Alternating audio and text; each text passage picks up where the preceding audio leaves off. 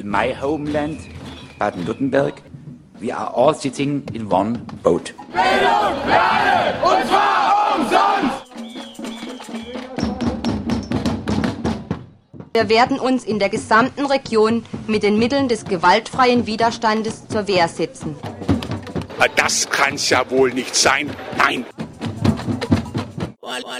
Fokus Südwest, zusammengestellt bei Radio Dreieckland, 102,3 MHz Freiburg, am 15. Juni 2023 durch Konrad.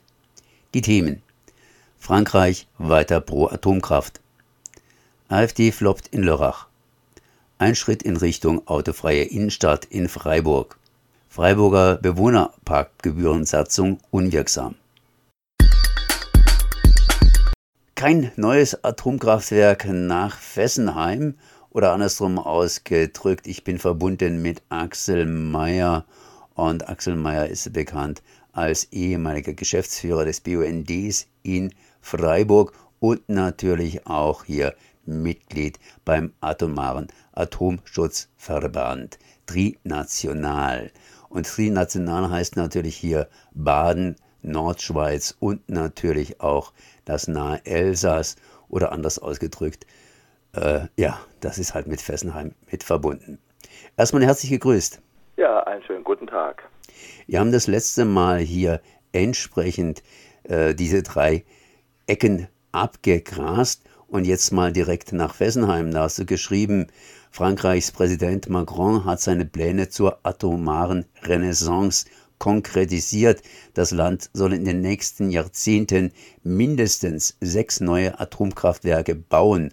Und da könnte natürlich auch irgendwas für Fessenheim drin sein, sprich der, äh, der de Ville von Fessenheim, der Bürgermeister, der will natürlich entsprechend Gelder ziehen. Was für Befürchtungen stehen da im Raume? Also erstmal Entwarnung. Es stehen kurzfristig sicher keine Gefährdungen vor der Tür. Nur langfristig gibt es Gefahren, auf die ich schon seit über einem Jahr, also eigentlich im Prinzip seit der Stilllegung hinweise. Wir haben uns alle sehr gefreut, dass wir diese maroden französischen Atomkraftwerke, die beiden Reaktoren in Fessenheim, abgestellt bekommen haben.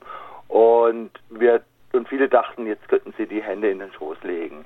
Aber langfristig ist natürlich so, dass ein Aspekt in dieser Debatte um die Abschaltung nie eine Rolle gespielt hat. Nämlich es gibt keinen Verzicht auf diesen Standort am Rhein.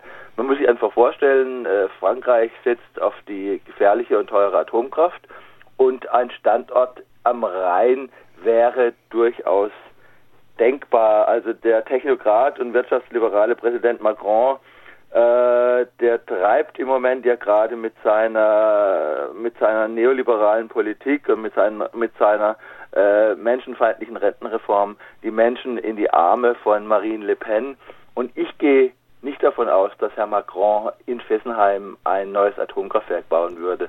Aber äh, der einer zukünftigen, durchaus denkbaren rechtspopulistischen Regierung in Frankreich äh, unter Leitung von Marine Le Pen wäre das durchaus zuzutrauen. Denn es ist einfach so, dass Rechtspopulisten verstehen es ganz hervorragend, die Menschen gegeneinander auszuspielen und nichts würden sie lieber machen, als die Franzosen gegen die Deutschen und umgekehrt auszuspielen. Also da bestünde zumindest theoretisch schon die Gefahr, dass man irgendwann wieder in Fessenheim ein Atomkraftwerk bauen will. Und auch der äh, Bürgermeister von Fessenheim trommelt, der hing also allzu lange an den äh, an den Finanzkanälen der Atomindustrie, der hat gut verdient, die seine Gemeinde, seiner Gemeinde ging es prächtig, so wie allen Atomkraftwerksgemeinden und der will natürlich äh, wieder zurück an das Geld und der fordert die äh, der fordert im Prinzip den Neubau von Atomkraftwerken in Fessenheim. Naja, du hast ja auch geschrieben, das Land soll in den nächsten Jahrzehnten, Jahrzehnten mindestens sechs neue Atomkraftwerke bauen. Das bedeutet, Macron müsse sich, wenn er das selber bauen will oder veranlassen möchte, auch entsprechend lange halten. Auf der anderen Seite ist es natürlich so, die Atomkraft oder die Atomkraftlobby, um es genauer auszudrücken, die hat natürlich auch einen sehr, sehr langen Atem. Das bedeutet, wenn da keine Atomkraftwerke gebaut werden, praktisch in Fessenheim, dann müsste man sich natürlich fragen, was wird jetzt momentan gebaut, dass der Bürgermeister da irgendwie zufrieden ist oder anders ausgedrückt, was entwickelt Fessenheim jetzt für Alternativen um wieder an Geld zu kommen, außer wieder Atomkraftwerke zu fordern? Ja, ich gehe nachher vielleicht auf das Technocentre ein, aber jetzt gehe ich vielleicht einfach doch mal auf den Stand der äh, französischen Atomindustrie ein. Da gibt es ja immer bei uns das Argument, äh, dass äh, viele Medien, gerade die Bildzeitung, immer sagt, der Strom in Frankreich ist billiger wegen der Atomenergie. Und es ist natürlich schon so, dass der Strom in Frankreich tatsächlich billiger ist. Aber äh, das ist nur ein Argument auf der oberen Ebene. Im Hintergrund steht einfach eine massive, eine unglaublich große Verschuldung der Elektrizität de France. Deswegen wurde die jetzt auch gerade wieder verstaatlicht, weil auf dem freien Markt äh, die Aktionäre, die wollen keine Atomkraft, weil sie die Risiken kennen. Und im Prinzip äh, ist der scheinbar billige Strom in Frankreich erkauft mit extrem hohen Schulden, die die Menschen, die Steuerzahlenden in Frankreich irgendwann zurückzahlen müssen. Und dann äh, sind die sind die Preise von Strom sehr hoch. Im Moment sind sie generell hoch, weil die, die laufenden Atomkraftwerke, von denen sind viele kaputt und haben massive technische Probleme, technische Probleme, die auch eine Gefahr für Zentraleuropa und für uns darstellen. Und äh, ja, und dann hat man in Frankreich natürlich ganz, ganz viele Atomkraftwerke an Flüsse gebaut. Die haben zurzeit recht wenig Wasser und deswegen muss Frankreich im Moment gerade Strom importieren. Das ist ein riesiges Problem. Aber jetzt einfach mal in die Zukunft geschaut. Äh, es ist unwahrscheinlich, aber wenn in Fessenheim äh, gebaut würde, dann kämen aus französischer Sicht aktuell zwei Reaktortypen in Frage. Das eine ist der EPR, der Europäische Druckwasserreaktor. Äh, da muss man einfach dazu sagen, dass der ja seit Jahrzehnten an einem gebaut wird in Flamanville. Und die Kosten für den im Bau befindlichen EPR-Reaktor in Flamanville sind nach Schätzungen des französischen Rechnungshofs von 3,3 auf 19 Milliarden Euro gestiegen. Äh, es ist einfach so, dass Strom aus Wind und Sonne ist schon lange kostengünstiger als Strom aus den Risikoreaktoren in Flamanville. Aber auch generell ist in Frankreich so, dass Strom aus Wind und Sonne kostengünstiger und billiger ist als Strom aus Atomkraft. Und dieser EPR ist extrem teuer und ist im Prinzip, hat im Prinzip jetzt in der Bauphase schon massive technische Probleme. Das wäre der erste Reaktortyp. Und das andere, was ins Gespräch gebracht wird, sind diese neuen französischen Thorium-Kleinreaktoren. Äh, das ist auch so ein Hoffnungsschimmer, den die deutsche Atomlobby immer wieder verbreitet. Aber dieser Reaktortyp muss erst noch entwickelt werden, äh, was sehr, sehr lange gehen kann. Es ist so, dass es in Deutschland ähnliche Reaktortypen schon gab, äh, weltweit schon, auch in, den 60er Jahren des letzten Jahrhunderts. Und die haben alle nicht funktioniert und hatten massive technische Probleme. Und ganz viele Expertinnen bezweifeln die Sicherheit dieses Reaktortyps, dieser Kleinreaktoren. In jedem dieser Kleinreaktoren entsteht die Radioaktivität vieler Hiroshima-Bomben. Ein Unfall oder ein Anschlag auf ein Kleinst-AKW könnte eine Stadt unbewohnbar machen, eben auch in Fessenheim. Und die Hauptgefahr äh, hinter diesem Traum von den Kleinstreaktoren, der nicht nur Frankreich träumt, sondern auch äh, einige äh, Industrielle in den USA, steht eine Gefahr für die ganze Welt. Man will diese Atomreaktoren weltweit exportieren. Viele, viele kleine Atomkraftwerke für die Welt. Die sind A, extrem teuer, teurer als Strom aus, aus Wind und Sonne. Und sie erhöhen die Gefahr, dass immer mehr Länder in den Besitz von Atomwaffen kommen. Der weltweite Export von solchen Kleinreaktoren ist ein globales Selbstmordprogramm. Also wie gesagt, das käme in Frage. Der EPR, den gibt es schon, äh, extrem teuer, extrem unzuverlässig und die neuen kleinen Thoriumreaktoren äh, in Planung sehr unwahrscheinlich, dass sie sich durchsetzen. Auf dem Markt werden sie sich nicht durchsetzen. Und das ist jetzt nicht nur die mein, das ist jetzt nicht nur die Meinung äh, von Axel Mayer von der Mitweltstiftung Oberrhein, sondern auch der französische Rechnungshof steht diesen Plänen sehr unsicher gegenüber. Ich zitiere mal. Er sagt, es ist unsicher, ob neue Atomkraftwerke termingerecht und zu vernünftigen Kosten gebaut werden können, heißt es in einem Bericht des französischen Rechnungshofs. Und der ist ja dann wirklich über jede Zweifel erhaben. Also es sind nicht nur die Kritiker und Kritikerinnen der Atomkraft, die das sagen, sondern auch der französische Rechnungshof. Dann ist natürlich die Frage, über was unterhalten wir uns hier eigentlich?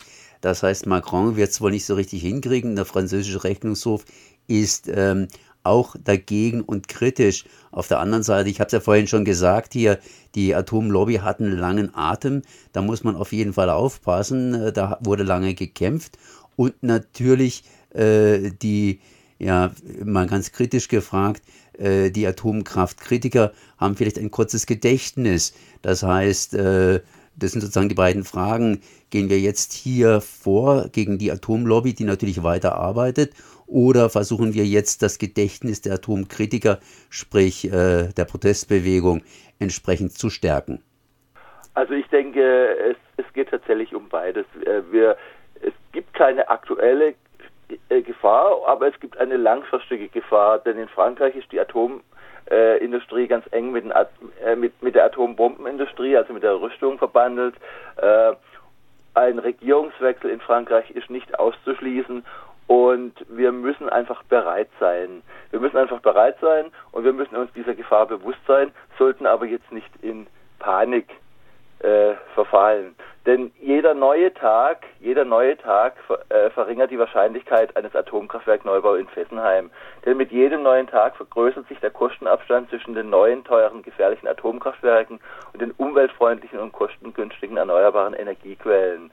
Und auch der nächste schwere Atomunfall kommt nicht erst nach einer Million Jahre, so wie uns früher einmal versprochen wurde. Also es ist einfach eine potenzielle Gefahr. Wir sollten uns darüber bewusst sein. Wir sollten die Strukturen aufrechterhalten um im Notfall wieder in alter Tradition äh, zu demonstrieren und den Widerstand zu organisieren. Und eins sei Herr Macron und auch Marine Le Pen gesagt, äh, es wäre vermutlich ein großer Fehler, so eine Gefahrtechnologie in einer Region zu bauen, die über so eine Protesterfahrung hat, wie verfügt wie die Region am südlichen Oberrhein. Da haben wir etwas Glück, das heißt, wir können uns ja an der Nordschweiz schon ein bisschen warm laufen, sprich praktisch äh, die Strukturen, die Proteststrukturen aufrechterhalten. Da gibt es ja jetzt noch alte Atomkraftwerke und äh, neue Endlagerungspläne. Aber dazu sicherlich später mal wieder mehr. Ja, dazu später wieder mehr. Heute war der Schwerpunkt einfach diese französische Atomrenaissance, die im Moment gerade hier im Dreieckland für viel Wirbel sorgt, wo viel diskutiert wird und wo man äh, wachsam sein muss, aber nicht in Panik verfallen sollte.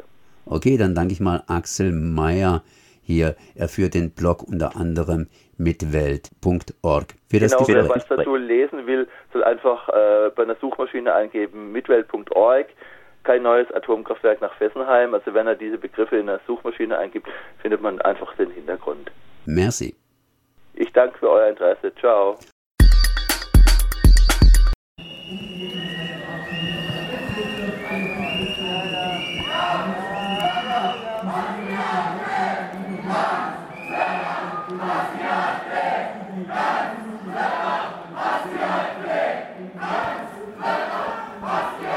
So hörte es sich an, als knapp 100 AntifaschistInnen am gestrigen Sonntag, den 11. Juni 2023, eine Kundgebung der AfD auf dem Lörracher Marktplatz mit Gegenprotest begleiteten. Der Lörracher Kreisverband der rechtsextremen Partei hatte aufgerufen, in Anführungsstrichen konsequent für deutsche Interessen zu demonstrieren. Auf der Redeliste standen die beiden Bundestagsabgeordneten Markus Frohnmeier und Thomas Seitz. Lediglich rund 20 Interessierte lockte der Versuch der AfD, den Aspekt der sozialen Gerechtigkeit für sich zu vereinnahmen, auf die Versammlung. Selbst lokale Akteure der AfD wie Karl Schwarz oder Marco Neger glänzten durch ihre Abwesenheit. Mehr Interesse hatten die Antifaschistinnen aus Lörrach, Schopfheim, aber unter anderem auch aus Freiburg angereist an der rechten Demonstration. Mit Schildern, Fahnen und durch ununterbrochenen Lärm in Form von Parolen und Musik begleiteten die Linken die rechtsextreme Versammlung. Die in hoher Anzahl vertretene Polizei hatte die Zugänge des Marktplatzes abgesperrt. Hin und wieder kam es zu Wortwechsel zwischen Beamtinnen und der Gegendemonstration.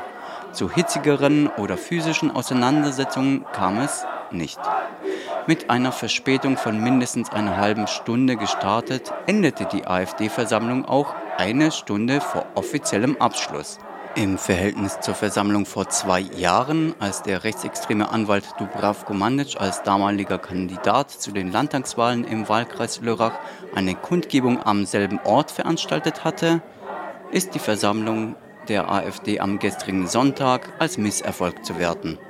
Thematisch war es damals vor allem um eine völkisch begründete Kritik an den Corona-Infektionsschutzmaßnahmen gegangen. Bei der Versammlung im Frühjahr 2021 hatten Christine Baum und Heinrich Fichtner und weitere Rechte gesprochen.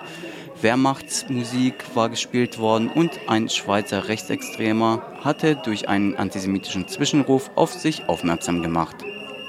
Eine niedrige dreistellige Anzahl an Demonstrierender hatte das fast schon neonazistische Event nach Lörrach gezogen. Die Versammlung am gestrigen Sonntag wirkte im Vergleich dazu wie ein Schaulaufen der Baden-Württemberger AfD-Resterampe. Die Südbadener AfD kann von dem aktuellen Umfragehoch der Bundes-AfD nicht profitieren. Anbindung findet sie lediglich bei ein paar Rechtsversessenen und Verschwörungsideologinnen um Querdenken und Co. Aber der Großteil der Bevölkerung macht den Anschein, sie zu ignorieren oder gegen sie zu demonstrieren.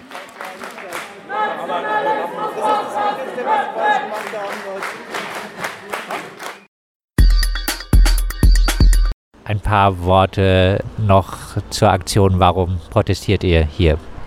Genau, also wir haben einen offenen Brief und eine Petition für die autofreie Rempartstraße und den haben wir heute übergeben an alle StadträtInnen, die gerade reingehen und machen schon mal aufmerksam pr prinzipiell einfach auf das Thema. Und nächstes Mal stehen wir dann hoffentlich auch auf der Tagesordnung über den offiziellen Weg und können unser Anliegen einbringen. Dieses Mal war es noch zu knapp und nächstes Mal sind wir dann drin.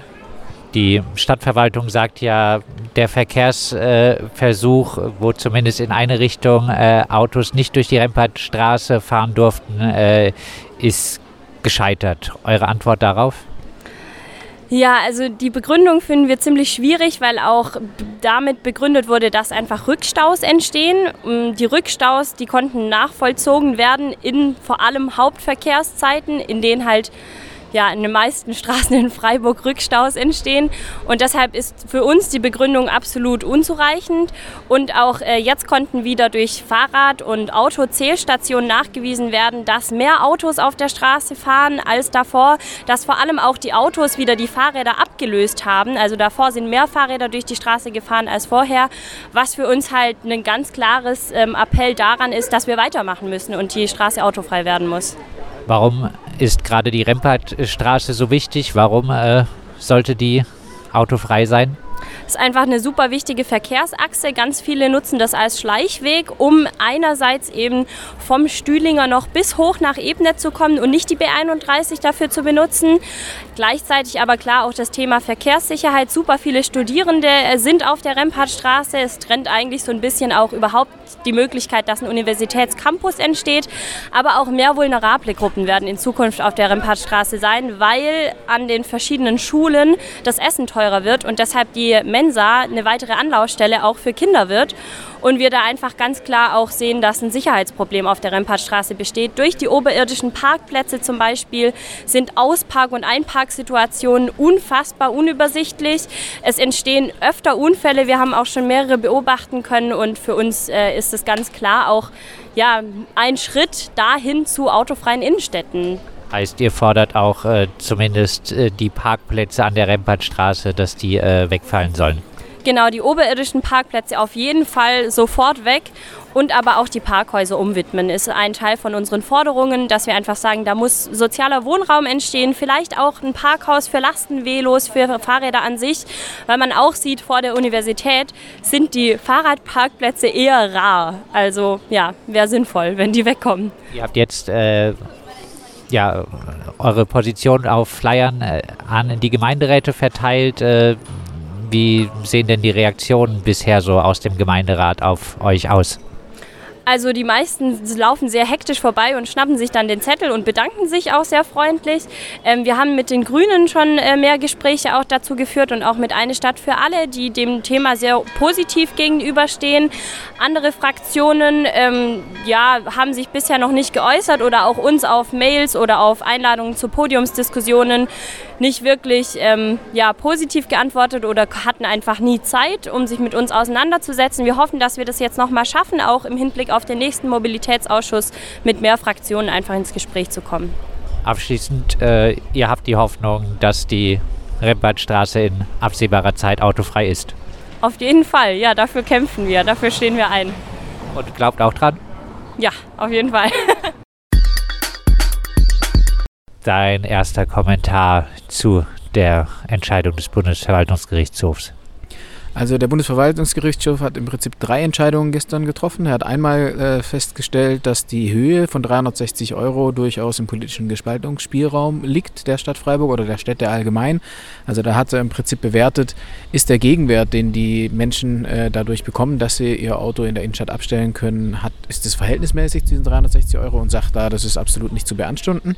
Das ist die gute Nachricht. Die zwei schlechte Nachrichten sind, dass äh, die soziale Ermäßigung, die in der Gebührensatzung Verfassung der Stadt Freiburg ähm, vorkommt, dass die äh, nicht rechtens ist, also dass sie ähm, keine Erlasse oder keine Rabatte geben können auf äh, sozial, sowohl Sozialhilfeempfänger oder die nach dem Sozialgesetzbuch irgendwie bevorzugt werden oder auch für Behinderte. Also auch für Behinderte ist die äh, Rabattierung nicht rechtens.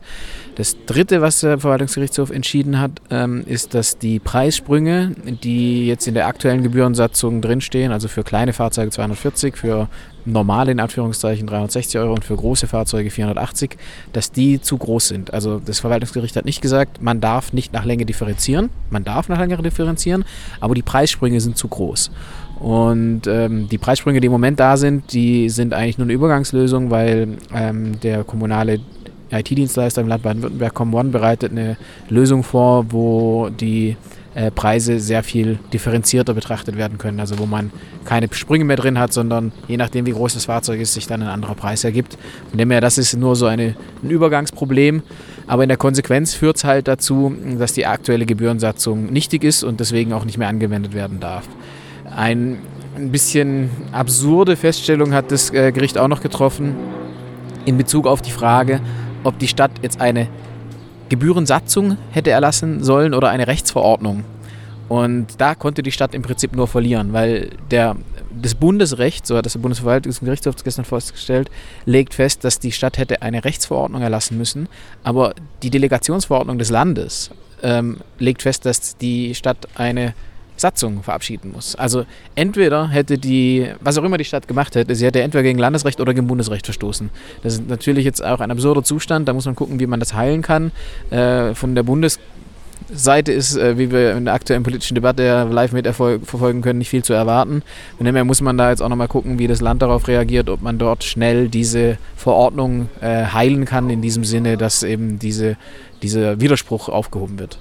Und über den Widerspruch hat sich FDP-Stadtrat Sascha Fieg, der dagegen geklagt hat, äh, gefreut jetzt.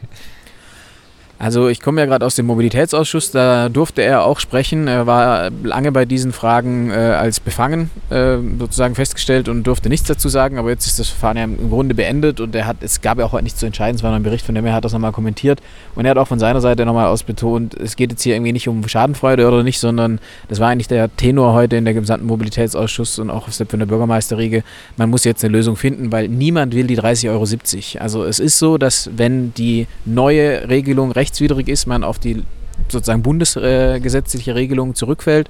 Und das sind eben noch diese 30,70 Euro äh, pro Jahr oder dann die Hälfte für das, äh, für das halbe Jahr. Äh, das will eigentlich niemand haben und deswegen ist jetzt die Herausforderung herauszufinden, wie was für ein Kompromiss und wie dieser Kompromiss aussehen kann, dass er rechtlich besteht und dass er auch politisch beschlossen werden kann in diesem aktuellen Gemeinderat.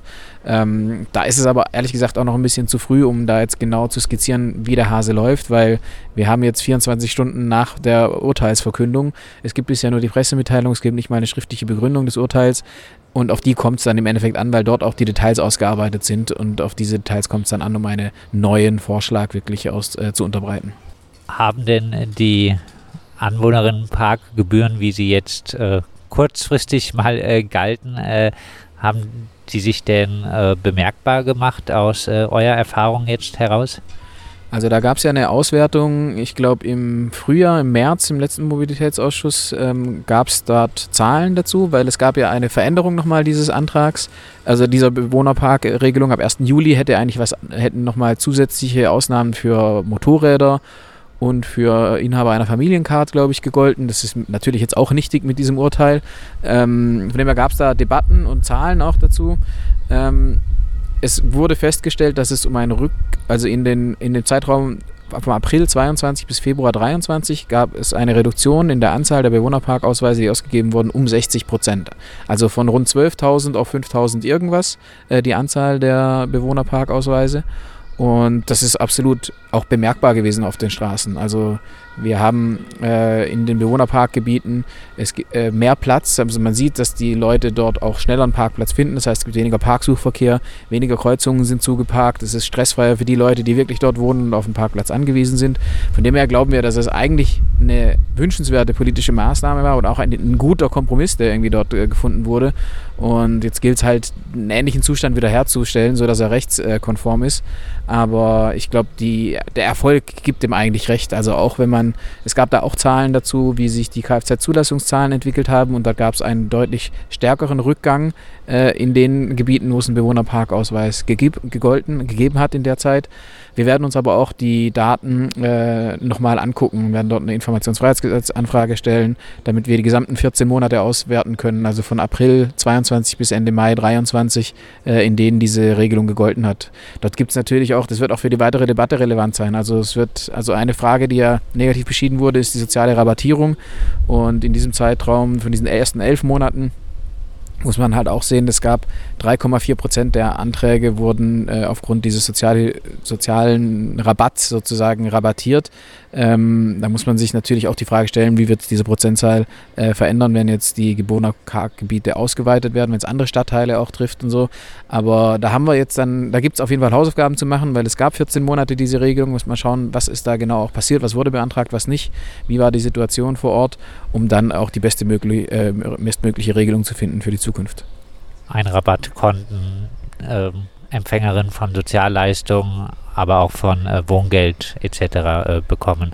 Und das geht jetzt nicht mehr. Und auch Behinderte, genau. Also, also Menschen mit Behinderung, da gibt es einen Behinderungsgrad. Ich habe die Zahlen jetzt nicht direkt vor Ort, aber das waren die im Prinzip die Rabattierungsgründe, die bis Ende Juni gegolten hätten und dann ab Juli hätte es nochmal neue Rabattierungsmöglichkeiten gegeben, aber die sind ja jetzt erstmal hinfällig.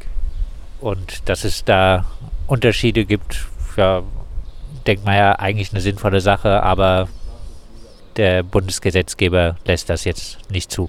Der lässt nicht zu, weil in der, also im Straßenverkehrsgesetz gab es diese Änderung noch unter dem CSU-Verkehrsminister Scheuer äh, und der Bundesrat äh, hat da auch zugestimmt und hat das eben ausgearbeitet und da wurde dieser Ausnahmegrund nicht eingebaut. Jetzt gibt es auch, das hat die Richterin auch anscheinend gestern darauf hingewiesen, es gibt derzeit auch Bemühungen, das Straßenverkehrsgesetz zu reformieren. Da geht es eigentlich um andere Themen, aber man könnte wenn man wollte, könnte man diese äh, Gründe oder diese Änderungen im Straßenverkehrsgesetz jetzt auch noch in diesen Prozess mit einschleusen, dann könnte es relativ schnell gehen. Da ist jetzt halt die Frage, ähm, ob wir auf eine große soziale Ader im äh, FDP-geführten Bundesverkehrsministerium hoffen können. Und ich glaube, äh, die Ader hat schon lange keinen Puls mehr. Du hast schon angedeutet, ähm, es die Regelung jetzt vorher hat für mehr Platz scheinbar zumindest teilweise auch für den Fuß- und Radverkehr gesorgt, wenn es äh, weniger parkende Autos äh, gegeben hat.